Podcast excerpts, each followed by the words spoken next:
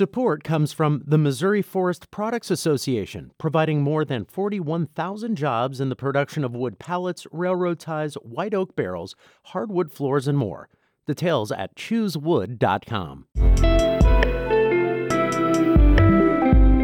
From the St. Louis Public Radio Newsroom, this is The Gateway. It's Friday, July 26th. I'm Wayne Pratt. Ahead, Kinloch in North St. Louis County was once a bustling African American community, but only a few hundred people live there now. A St. Louis documentarian says that decline is similar to other local black communities. The story of Kinloch and what happened to Kinloch isn't any different from what's going on in the Ville, in Robertson, in Meacham Park, and Westland Acres. St. Louis Public Radio's Nancy Fowler talks with a filmmaker and her father who grew up in Kinloch about the fall of the once vibrant area. First, the news. Metro Transit will keep serving 80 of the 450 Missouri side bus stops that had been slated for closure. St. Louis Public Radio's Nicholas Telep reports on a quarterly re-evaluation of bus routes. So many stops were affected this time around because new geographic information technology allowed for a comprehensive look at the system, the agency's first in about a decade. The closures are aimed at making routes more efficient. After receiving rider feedback, Metro changed course and will keep 80 of the stops open. In a conversation for St. Louis on the Air, Metro Transit's executive director, Jessica Mefford Miller, says the system has to strike a balance between service and efficiency. We are, on the one hand, tasked with connecting people with places. That's our mission. And at the same time, we have to operate this system within the financial means that the region provides. Metro also intends to replace all bus stop signs in Missouri. I'm Nicholas Telep, St. Louis Public Radio. A Democratic lawmaker believes the time has come for Missouri to expand Medicaid. The Affordable Care Act stipulates the federal government pay most of the cost for states to expand the program. The Republican led General Assembly has declined to make that move, citing a negative potential impact on the state budget. Democratic State Representative Doug Clemens of St. Ann says Missouri is missing an economic development opportunity. As far as we can take care of health care on a state level and reduce health care costs on employers, we suddenly become a much more attractive place to set up a company. We also benefit from having a much healthier next door neighbor. Clemens made those comments on our Politically Speaking podcast, which you can listen to on our website, stlpublicradio.org. The Centers for Disease Control and Prevention says the number of drug related deaths in the U.S. dropped 5% in 2018, but that number is still going up in Missouri. Here's St. Louis Public Radio's Sarah Fentem. Drug related fatalities increased more than 16% last year in Missouri. The only state with a higher increase was Delaware. 34 other states saw decreases in deaths, which experts attribute to increased use of the overdose reversal drug naloxone and warnings about the powerful synthetic opioid fentanyl. Dr. Will Ross is the chairman of the St. Louis Joint Boards of Health and Hospitals. He says Missouri doesn't spend enough on opioid use treatment and prevention. Missouri is also the only state without a statewide drug monitoring system. We are a conservative state that hasn't invested heavily because we think these are social issues, uh, and we're not really seeing this uh, as a public health crisis until recently. The data comes from death records and won't be finalized until later this year. I'm Sarah Fentem, St. Louis Public Radio.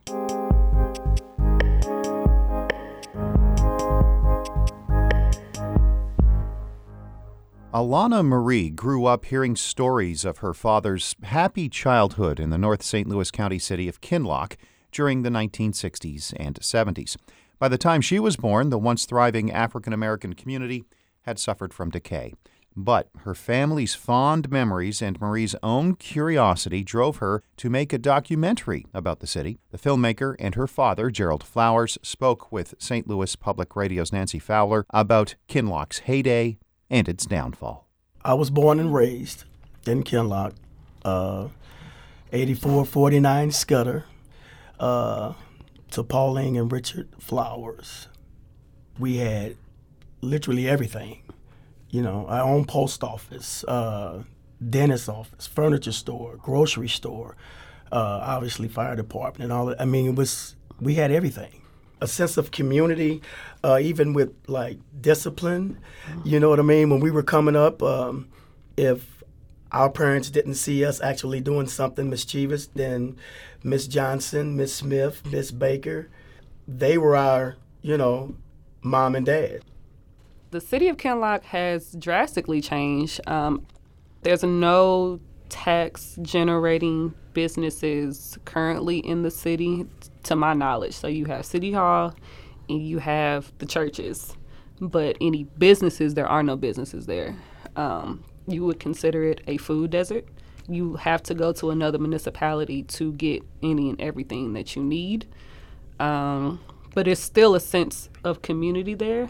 People still live there, have their homes paid off there. It was kind of misconstrued that the Lambert Field, um, that was the beginning of the, you know, downfall of Kinloch, And, but I mean, it uh, it definitely didn't help, but it Mm-hmm. wasn't it wasn't the sole reason. Because Kinloch School District was 99% black. Um, and this was during the time of, you know, past Brown versus Board of Education. You know, schools are no longer segregated, so you have to deseg. And so it was the Kinloch School District and the Berkeley School District Correct. that were forced to combine with the predominantly white Ferguson Florissant School District. Ferguson, Florissant, and Hazelwood school District. when you dissolve a school district, when you take children out of a community and its educators, um, that was kind of like the first blow, because what what family is going to want to move to a community without a school district? And then you had the airport buyout, which more than eighty percent of the population slowly but surely trickled out. My dad, when the intimate domain that part came, then it got uh, it got ugly. Not anything physical, but I could just see the anger in my dad because I remember him saying one time that the wrecking ball will have to come, and he said, "I will be here." It almost came close to that. He was that angry. We were blessed enough to land on our feet and unfortunately some of them weren't blessed enough to land on their feet and that's where my daughter comes in at to at least give them some sense of pride that the things that you went through weren't in vain the story of Kinloch and what happened to Kinloch isn't any different from what's going on in the Ville, in Robertson, in Meacham Park, and Westland Acres.